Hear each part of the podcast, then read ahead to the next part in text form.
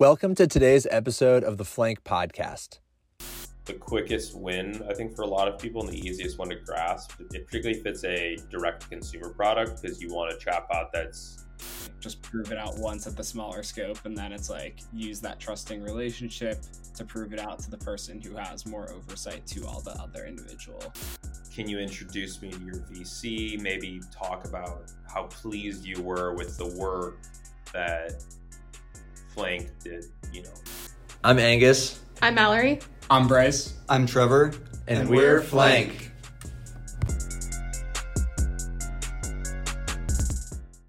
Well, so Flank sits between a software engineer and a non engineer. And if you sell to a company, you sort of have to get people on both sides to be using it.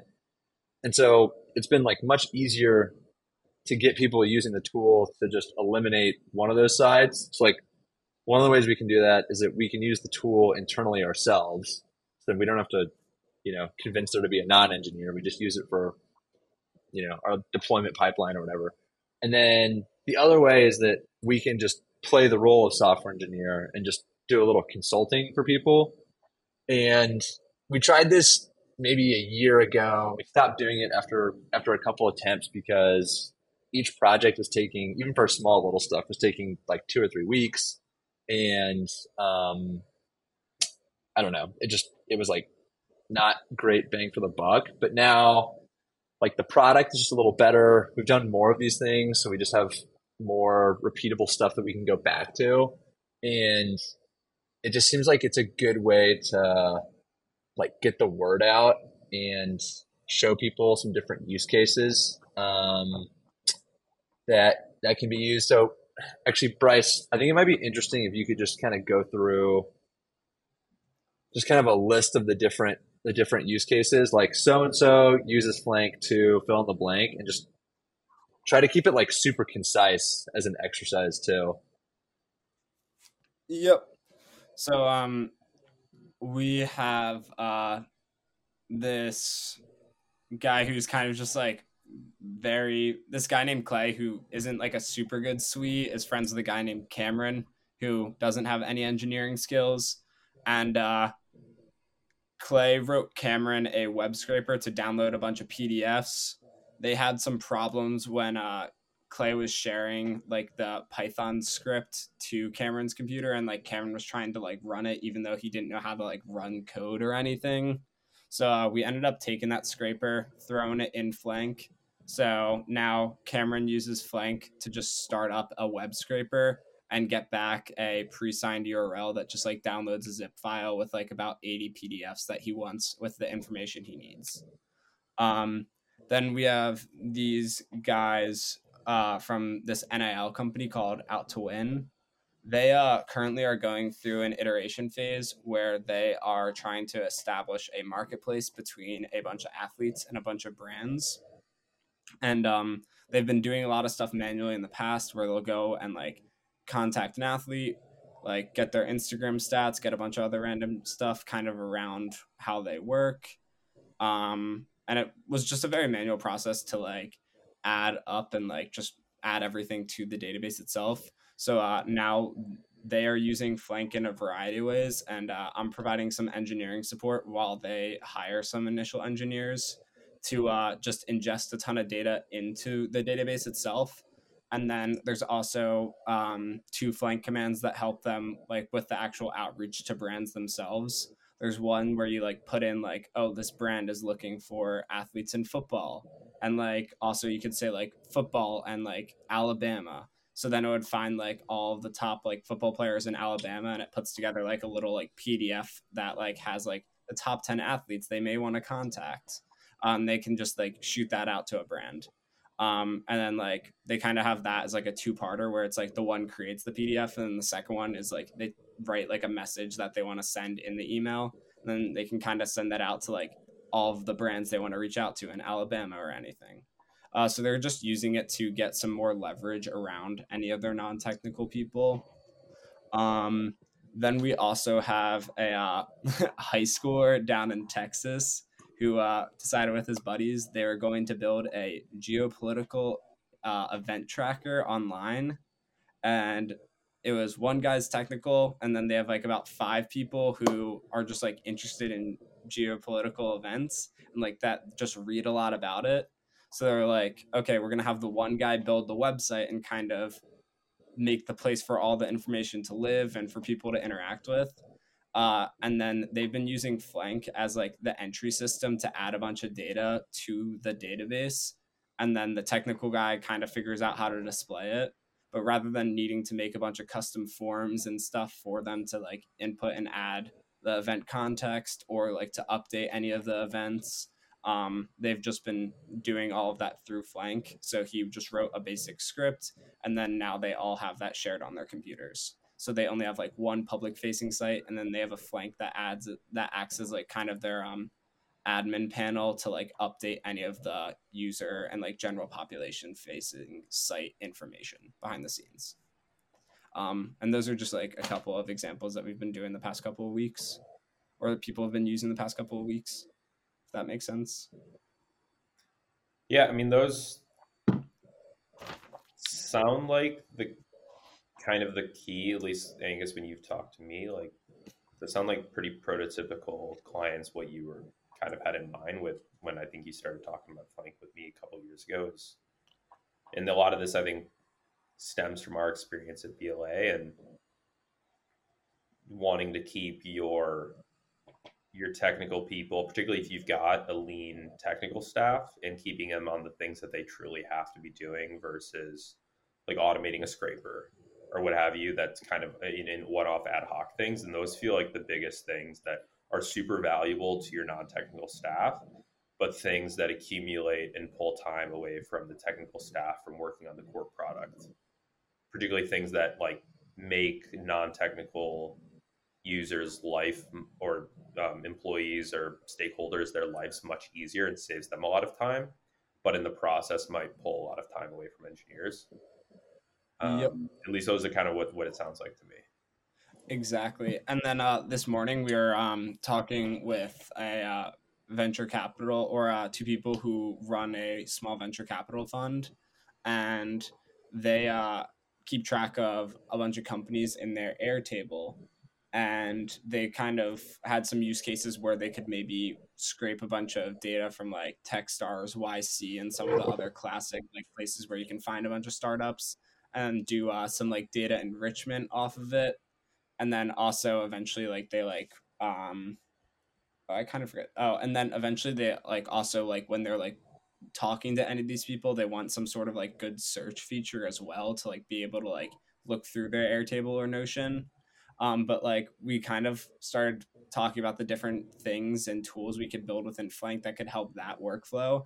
And they mentioned like, oh, there's this Affinity CRM that is essentially like all of that built into one. And they're like, we just like it doesn't make sense for us to do it because we're not really at that scale yet.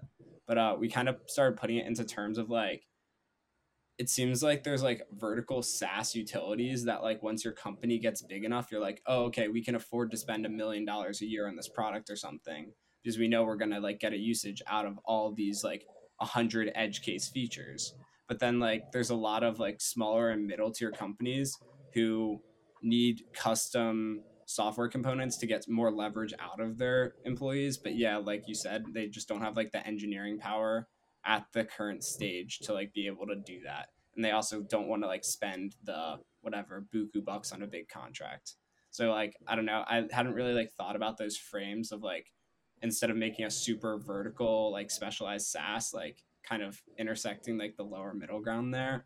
But i was wondering if that kind of made sense to you at all it does. I mean the the vc aspect is interesting because or a vc shop firm or a PE firm because these are firms with moving significant amounts of money around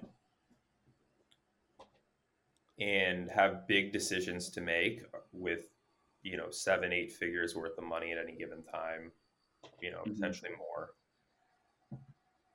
Typically do not have big technical teams have a lot of really really smart people working heavily in excel a lot of time and that, that that feels like a potential avenue for you guys just as i'm kind of just riffing and thinking about it where um, there's a lot of really important decisions to be made. Time is of the essence in always in all of these, where Flank could, could come in and help them without them having to go and hire full time um, contractors or even full time staff, which is expensive, and perhaps they only need that person maybe fifty percent of the time or whatever, and they don't have a they don't have enough work to really support a full technical staff. But things like that that could make their lives easier, particularly in an industry that I know is pretty heavily dominated by by Excel in a lot of ways. Yeah, um, and we were talking, and they said like, yeah, like a typical like tech stack, or like, uh, yeah, like uh, tech stack people would use on like. There's apparently a big Twitter thread where everyone's like, oh yeah, we all just use like Notion and Airtable, or yeah, Excel in a lot of cases, and uh, potentially there could be like a software engineer like out there who instead of it making sense for one VC to hire a full time software engineer and them not having work to do for them, whatever 50% of the time, like potentially they could write a scraper once that could interact with a lot of these common startup websites and then an airtable a notion and whatever like common databases are used by vcs and then package that with flank and kind of redistribute that a couple of times and like support 10 vcs at once and like act as like a part-time SWE to a bunch of different people rather than only doing like 50% of the work needed at one firm I mean, yes. I'm, I'm trying to, th- I mean, have you guys ever thought of, I'm totally spitballing now, trying to leverage sort of, at least my experience last couple years, what I've been doing is where you guys have a, your, your standard flank subscription offering, but there's some sort of a premium version of that that get, you know, I, and then you know, it gives you the, the base version gives you Flank, and their internal developers need to write scripts or scrapers or whatever it might be that is going to be automated and managed and deployed via Flank. There's a premium version that gives you X number of hours a week of of your time or one of your developers' time. That's a pseudo option, but you know you price it properly. Where cool, then they don't have to go find. You know, maybe they don't have a technical staff at all um, and you manage the whole thing because you don't then they don't have to train or show what this new contractor they've brought in on how to use Flank. You know, it's all you guys. You guys already know how to do it. It's a premium offering, um, and it's already a trusted relationship, and they don't have to go out and find contractors or find software developers. Maybe I'm saying something you guys have already discussed. Yeah, that's that's basically the idea. That. We just haven't like advertised it as such. Like okay. you wouldn't find that language on our site but I think internally, like that's also sort of how we think, how we thought about it. Like that's what Bryce has been doing, and Angus has done it at different yeah. points too. Um, yeah, but, but yeah, I, I think like there's that. something to like marketing it that way, as opposed to just being like, oh yeah, we would do that if you asked us to. Yeah, I almost, I mean, I'm just thinking in terms of this is your your premium, your gold tier, your you know, in, insert you know some sort of marketing language that um, um, I know people always feel want to feel like they're getting the best product and kind of the most premium version of what you guys offer. And this is kind of your white glove type of service. Yeah, the the way I would describe the the set of tooling around the the VC use case is they've got they've got an Airtable where they track companies basically, and yeah. if they brought in a software engineer full time, I think what that person would do is write 20 different cloud functions that do a variety of different things. They're all small, right? It'd be like grab grab a row from Airtable, run it through Chat GPT, and then sort of enrich that row with some sort of information or something like that. Um, and they've just got a bunch of little stuff like that that you could put together. And like those those 20 things would be very customized, but in a lot of ways are sort of generalized too. You know, a lot of people are doing stuff like that. Um, and I guess I don't know. I, I, guess the the question here, what we're trying to figure out is like, what's the best way to, what's the best way to market that, and like, just how how should we generally go about like reaching out to people and looking for this type of stuff? And like, I know you've done some some outbound on the consulting side, and it's it's like bigger clients, bigger scope of work. This would be like tiny scope of work, but um, but yeah. So yeah, but tiny scope of work is usually an. E- I mean, it's just an easier sell. You know, the more money, the more the more difficult it is for us to sell. Um, and you can go after smaller clients with potentially smaller budgets as well. Um, I have, I mean, one thing for you guys, and I imagine the Austin community in particular has this is, um, pit, you know, some sort of a pitch meeting to to a group of investors, and if you can somehow get on that as a service provider and a preferred vendor of whether it's a VC firm or a PE firm to um, companies they invest in, I know is a really good channel because um, then you're essentially getting a not just one you know you've got your one your client your your client is the vc firm but really they're just recommending you and promoting you to all their portfolio companies. Um, yeah. say here's here's flank. We love flank. If you can get one of them in your category in, in your in your corner you don't have one client. You've got potentially 20 30 40 clients right? Because they're they're recommending you and they've got their network of companies that they invest in. Um, that's the ideal scenario and is something that i that has worked well for us is building those types of relationships because it's it's not a one-to-one it's one to many would you um be able to expand a little bit on how that like type of relationship forms and how you would like go about doing that because i think we've like heard something kind of similar to that in the past or like thought about doing something like that but i think just in terms of like where to start and like how to go about it like what my plan would be would just be like yeah like talk to vcs and like like try and ask that but that's that seems incredibly blunt. Um so i'm wondering just kind of what your experience is in like successfully navigating that I mean, the, the best way is if you have one client that's in one of their funds.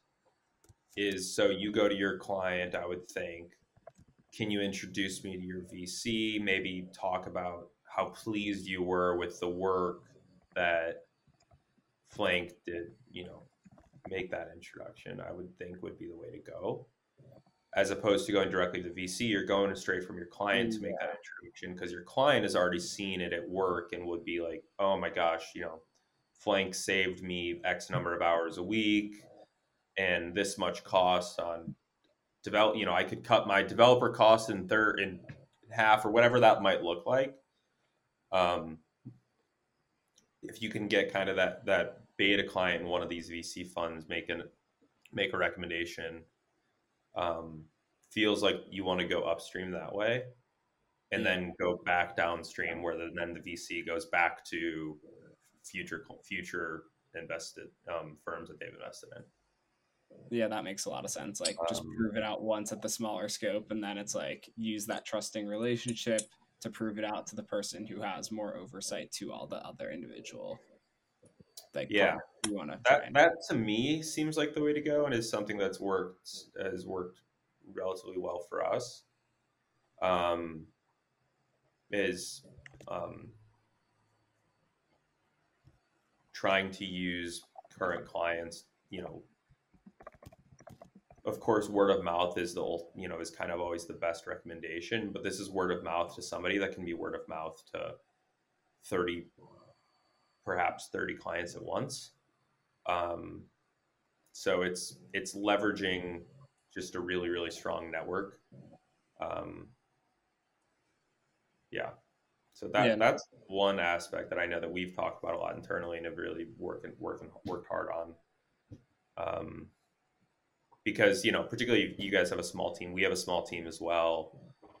There's only so many. I mean, you know, Angus, you have a, a young one at home. There's only so many five o'clock beers you can have with some. You know, there's only so many five o'clock beers you can have with people um, or you know happy hours and networking events and all those things like our time is limited so it's about trying to leverage those times to get in front of the people that can introduce you to as many people as possible yeah that makes a lot of sense so or actually no just re like phrasing that really quick to make sure i think it makes sense is uh like you're saying kind of like like you would do a five o'clock beer kind of with your client and be like, hey, like, would you mind introducing me to the VC? And then essentially like another kind of networking event with the VC to then hopefully cause that trickle down effect to all of their clients. Yeah, I mean, like the holy grail would be, and I, and I say this not with peak confidence. Realize like I, I I don't have all the answers, but this is really just my thoughts and things that have worked reasonably well for us. Is if you could get a presentation in front of their portfolio companies on like in him to you know you come in you offer for free to do like a presentation on portfolio companies on you know we've done that and here's who Tiber is you know that's what we do we're, we're a consulting firm um, we talk about things that have gone well maybe we teach them a little bit of something about data engineering or something along those lines um, but for you guys that might be a showcase of flank um, some of the pain points it solves. Um, and that's a way for to get in front of eyeballs with a I think a really well curated audience. Yeah, and then from there, does the typical next step kind of be like the um, other portfolio companies would reach out to you guys individually, or at the end of the presentation, or like if anyone has any questions, like feel free to reach out to us or like let's set up some meetings here like do you set them up during the presentation? Or what's kind of the next steps to like actually trying to get some of the vcs portfolio companies like on board with you guys? Um i think i mean a good next step is always to kind of sit and hope ideally you know you sh- ideally the presentation speaks for itself and you guys get some some natural inflow from there Right. Um, you know, perhaps there's a follow up with some literature, you know, um, links and what have you. Um, but I, I, would think that if you guys are selling it, um, that you should get some natural inflow as a result. I think that would be the goal. Um, Something else, I'm switching gears here a little bit. Something else we've yeah. talked about more recently, just with regards to the product, is having more spreadsheet interoperability. Um, I'm kind of curious, like what what you've seen uh, either at, at EY or or at Tiber, just in terms of you know, especially when you come into this sort of transition period where people are bringing in like their first tech person or like their first tech team or something like that. Um, just kind of like yeah like what you've seen from the software engineer's point of view of someone who's coming into like spreadsheet world and trying to add like some little automations like here and there to to just make make you know very manual stuff more efficient um i mean i i think a lot of my time when i was over at ey was was that was trying to bring people out of spreadsheet world and into automated world where all they have to do is they wake up in the morning and they can go grab this this file that's automatically downloaded for them as opposed to yeah. copying and pasting this here and merging this here and um, you've got a, a spider web of of excel spreadsheets open at one given time um, I don't. I was in the government space when I was there, so I think the government space is potentially another avenue, which certainly comes with an uphill battle on the procurement side with them and getting contracts sold is certainly difficult in building those relationships is its own beast relative to the private industry but there's a lot of kind of spreadsheet spiderweb so to speak I know in that world that um, to me like screams flank purely from a technology standpoint screams flank um, at least in my experience um, when I was over EY. Um, from a you know business standpoint, you know the, the government's procurement cycle is is long and arduous. Um, that that might be uh, is is a, is a blocker for a lot of a lot of entrepreneurs. Yeah, what were like what are some of the things that you're doing on that spreadsheet data once you pull them into software engineering world. I almost think of it as like there's a wall between, you know, software engineering world and Excel world, where you've got Excel on one side and then databases and SQL and stuff like that on the other. And there's maybe even a third wall that's sort of like between the SQL writers and people who are like writing Python, deploying code. Yeah, I mean, I, I to be honest, I experienced there a lot of here's data's living in SQL. It's going to get updated every morning. Export it from SQL, copy and paste it into this spreadsheet that's got some formulas baked into it, so that spreadsheet can update. Uh, save that spreadsheet. Um, copy the results into another sheet that's a roll up table of some kind, like pandas work. I mean, truly the things that you guys would just do in traditional pandas. Um, yeah. and basically I would, you know, my, some of my first tasks were very simple, like tr- automate this whole process for us. And, you know, it's SQL Alchemy, pandas, export downstream to wherever it needs to go. Um, really straightforward things that can be done with, you know, uh, you know, I know certainly can be done in, in Flank. Um, and those are types of things that I was amazed were not automated, to be honest. Um, that I think are the types of things that um, a lot of companies, certainly I saw in the government space, but I imagine a lot of companies too um, struggle with and spend a lot of time doing and can be automated once forever.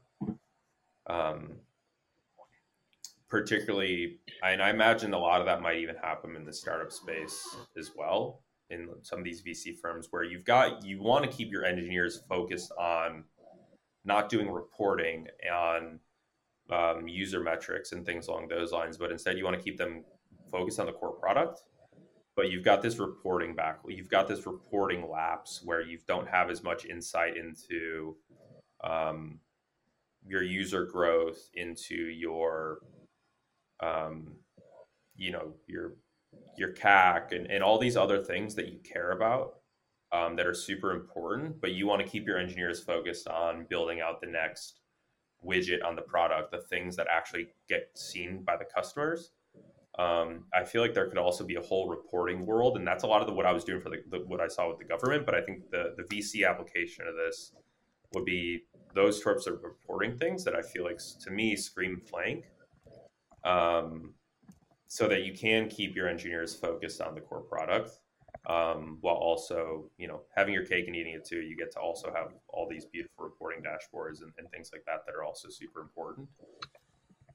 Um, yeah we've got one person that uses it for just grabbing model performance. So they basically just have a lambda that calculates a bunch of performance numbers and they just like click run get the table back. Um, I wouldn't say it's a beautiful dashboard, but it's like a super quick one. Yeah, which depending on what you want to do with it may or may not be important if it's strictly internal versus you know, I think every executive I've certain I've worked with executives that do not mind if I provide them with um, a black and white Word doc or some simple Excel tables, and other people like really beautiful dashboards.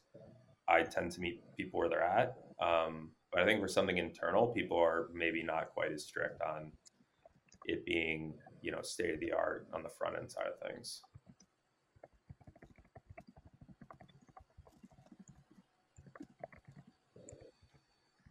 Yeah. Go, so going back to the consulting thing, like we're basically trying to pump out say like two case studies a week where it's like hey we we help someone like build a little tool um, that you know is either a button for a scraper or effectively a google form around some little piece of code or a database or a way to run a query um, a lot of different angles but like, yeah, I don't know. If, if you were us and you were trying to just basically just crank out a lot of these things and get like a lot of like quick little projects built. I guess what would you, how would you run it?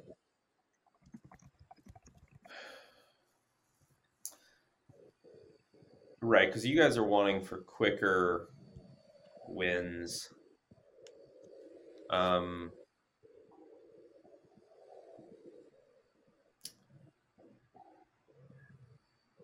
I'm thinking.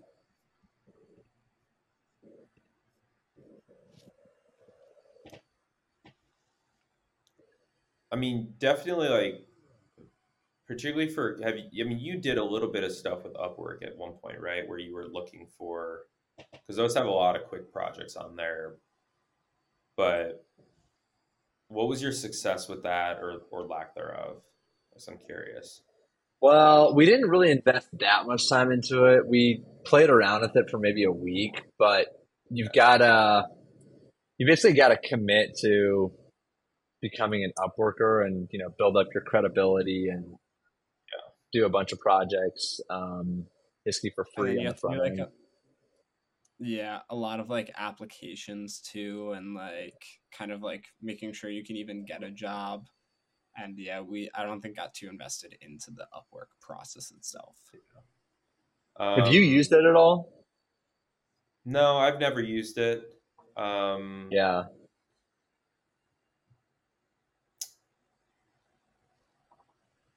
I mean, I know that another potential outreach, I you know, is you know, I know Y Common. I mean, um, I know Y Combinator has a job board as well that they look for contractors. But again, I think a lot of these are bigger. So right, because these are the bigger, you know, because you guys are in a niche where you guys are looking for small, small quick win lifts versus like my world are the six month, year, two year plus contracts that we we that are we come in, land, expand, and then in a couple years, you know, we've we've built this um, your product for you, um, and then typically after a couple years, we leave. Yeah. Um, but you guys want a really quick these quick winners that can be done in maybe a, a week or two, right? Yeah, I think we'd want projects that are like scoped out in terms of weeks as opposed to months.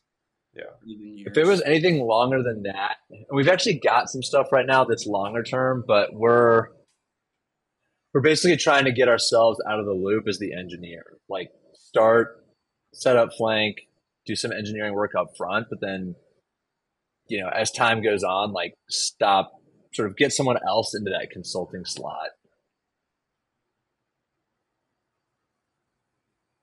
Right. So like for I mean one potential option, I mean, is to is I mean, you could also do a partnership with like a consulting firm, like whether it's Tiber or an EY or whatever, is building a relationship with one of them. Because a lot of times we get inflow for quick projects. Yeah but we know we know we want the one year, two year, three year. So right, because those are those are the kind of projects that the big you know that we would want that I know a lot of the bigger firms would want.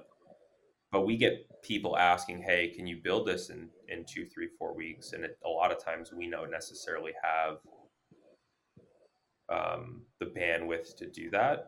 Um, if we're fully staffed or what have you, is another potential route for you guys um, is that, that does that type of work? Do you think that type of work fits into the the flank universe where it's you know fairly manual? There's a human in the loop type of thing, or are are those people looking for you know? Oh, I want to set up like this automated system that you know does everything on its own. No, I think a lot of those quick, a lot of those quicker ones tend to be like, I want to proof a concept of something, or yeah, um, we struggle with this, this, this, and lack of visibility, and I'm doing this repeatedly. I do think a lot of those fall into the flank because usually when someone wants a fully automated system, it's really the bigger ask, and it's it's a potentially a, a bigger project for us. But a lot of times we'll get you know really quick quick hitters um, that we either you know we we try to particularly if they're current clients we try to support but you know a lot of times we'll get reach out um, and we just don't have the bandwidth to be to add it um, and that that's another potential route for you guys is to be down down funnel of of an already existing business and leverage that relationship. Yeah, I think that's that's an interesting idea. Um, that's sort of how I think both the the NIL company and this VC firm I think fit into that bucket where they're both just they're both just basically running on Airtable and you know it's like hey we want to we want to build out a bunch of automation but we also don't want to scope something out that takes a year to build it's like we'd rather just automate this little piece with 30 lines of code than automate this little piece with 30 lines of code and kind of like gradually cobble together this system. Um and you know it's not you were talking about like building a scraper and it's not something that's going to like run on a schedule. It's just going to run whenever they go in and like click it. Um but like that's fine for now yeah and i and i think to be honest the most people aren't bothered by clicking a button at least in my experience is that if all they have to yeah. do is go in and click when they want something, assuming it doesn't, it's not a two hour long process, assuming this is a sub five minute run, maybe we'll call it. Like, I don't think most people have a deep desire to have something be running on a schedule. They really want it more as an on demand feature. Um, at least is what I, I've gathered, um, particularly for a lot of these processes. Um, I think in the big one that I keep coming back to is kind of the reporting is, you know, what's our, how was our last week on user growth? How was our last week on cash in the door?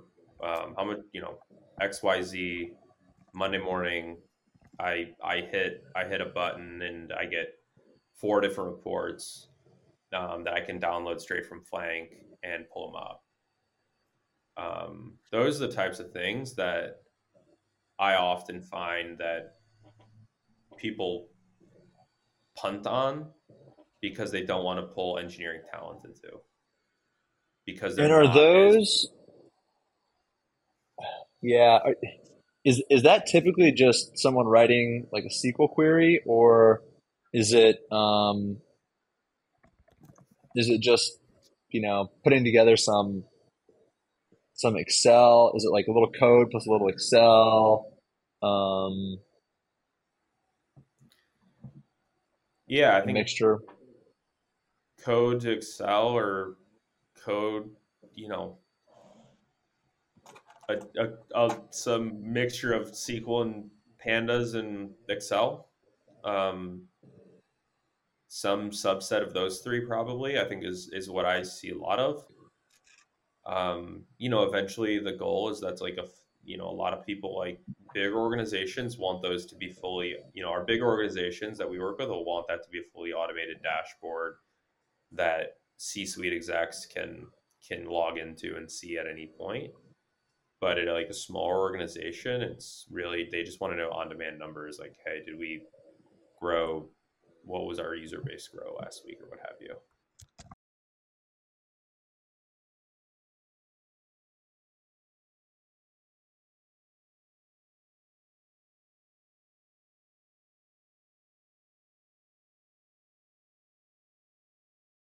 I was just going to ask you, like, what type of stuff you're working on now. Um, God, I am doing. I'm a bit all over the place these days. Um, I've got clients in a few different kind of streams of work. So I'm doing a bit of predictive modeling work.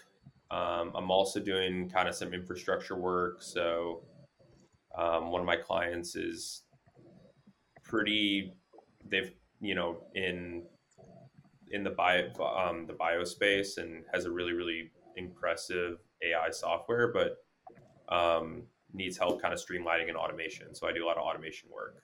Mm. Um, so I, we kind of do soup to nuts. I mean, anything in the data space. So we'll hit data engineering, we'll hit automation, we'll hit predictive analytics, you know, machine learning, um, I've started diving into for one of my clients in particular um, started building a um, a chatbot for them.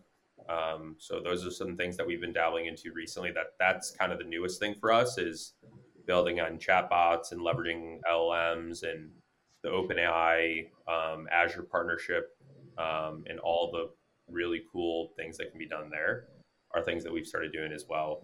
Um, I would say that's probably like the newest, most exciting thing. Um, with with OpenAI, are you mostly doing chatbot stuff, or is there any sort of like I don't know data processing or summary extraction type of stuff that you're doing, or making a new model? A bit of both. I think um, a bit of both. I think chatbots like the most the quickest win, I think, for a lot of people and the easiest one to grasp, particularly if it's a direct consumer product, because you want a chatbot that's, you know, intelligent, has information at its fingertips, which is a much better process than either clicking through prompts or or what have you. Um, and I think that like the clicking through prompts is probably frustrating for a lot of people, and I think that that's that's one that uh, a lot of people see use in. For the um, for the chatbots, do you guys use uh like LangChain or what does like the typical like implementation and project details typically entail? I've started um, dabbling with LangChain and a few of the other um, sort of implementation, you know, LlamaIndex, LangChain, um, and then you can leverage, you know, OpenAI um, and any different subset of their models um, and a bunch of different techniques to kind of get what you get what you want out of the models. Um, so there, you can kind of use really any subset of those suite of tools. Um, typically, all of the above is where I end up with some kind of. I usually end up with all of the above um, in order to get what I want. Um, it's really easy to have these types of LMs go awry hallucination is super real. I found in my er, initial exploration with them, um, that's the biggest problem that I always have when I'm building one is, um, particularly if you give it access to the internet, it starts making things up. Um, so building in guardrails, I would say, is the biggest chunk of my time and making sure, not making sure it gets the right answer, but making sure that you know when it has a wrong answer.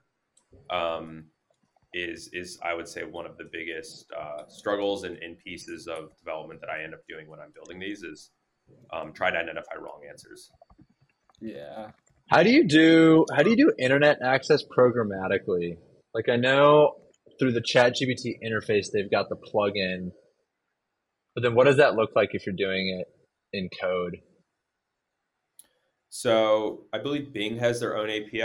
I know Google has their own API with keys that you can you can get to then start searching the internet. I mean, I think Bing has the most fluid integration with OpenAI because of the Microsoft partnership. Um, so yeah. they make that like really really easy um, with some simple API calls, um, and you can get search results and you can get articles and you can actually get um, a bot to start extracting information from those.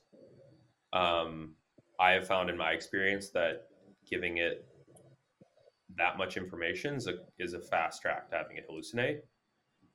Um, so I think properly curating that and properly adding guardrails is exceptionally important and, and one of the things that I've spent a good bit uh, doing so far. To like stop it from hallucinating, have you been relying on like vector databases at all, or like what have you been doing to uh, kind of counteract that? A little bit. Um, I think I've also I've done a little bit of that. Adding prompt engineering um, is exceptionally helpful. Um, you'd be surprised at what some simple prompt engineering that you and I can do with just pure English um, will help these chatbots. If you, if you know, asking it a question versus asking it a question and telling it to only like make sure you say I don't know if you're not sure.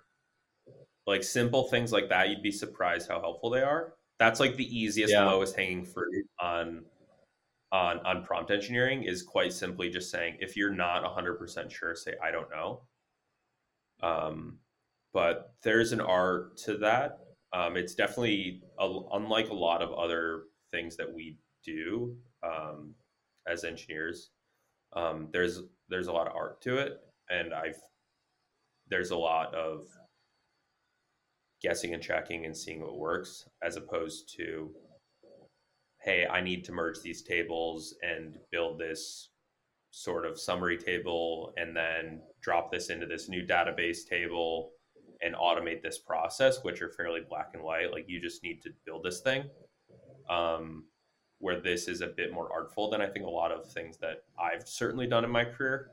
Um, and I, I, and I imagine what a lot of developers experienced yeah, that's a really good way of putting it. I remember when I was just using like, well, and also I still use this tip a lot, but uh, uh, I came across an article that said just add, do you have any clarifying questions at the end of your GPT prompts? And I found that really helpful because then like the next thing will be uh, five to 10 questions about the task I gave it. And then I provide those and provide more detail. So then whatever the GPT response is, is a lot more thoughtful and meaningful and like correct towards my actual result and like what I want to happen instead of uh, getting back a completely wrong result and then needing to be like, oh, we'll actually go back and do this thing instead. It's kind of nice, kind of taking a little bit more time in that planning step. But the say I don't know if you're not sure is like such a good type of like quick tip that causes such a huge improvement in uh, performance. Yeah, yeah, that's like the quickest tip that I could possibly give that I've experienced, which seems so silly um, but will actually reduce hallucinations. Um, so, because if you just ask a question, it will do everything in its power to provide an answer, whether or not it know it's like completely confirmed and the answer is it's found. Um, but again, I mean, again, and I think part of the art form of it is to do with how new a lot of it is, at least into the broader public, and how how much that you know, for instance, database construction, um, while there is some art to it, has been around for a long, long time, and there are some fairly clear, I think, best practices. Um, I think that's probably less true for LMs, um, given that they're, you know, in the last year or two coming into the global or into the into kind of public view.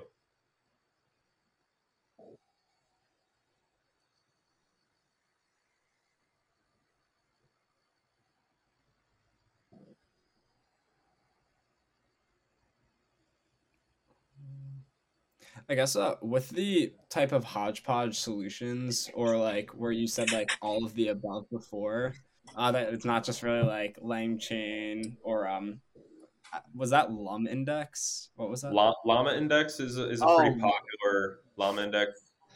Is pretty yeah. popular. Um, usually that's paired with with LangChain in a lot of, a lot of instances.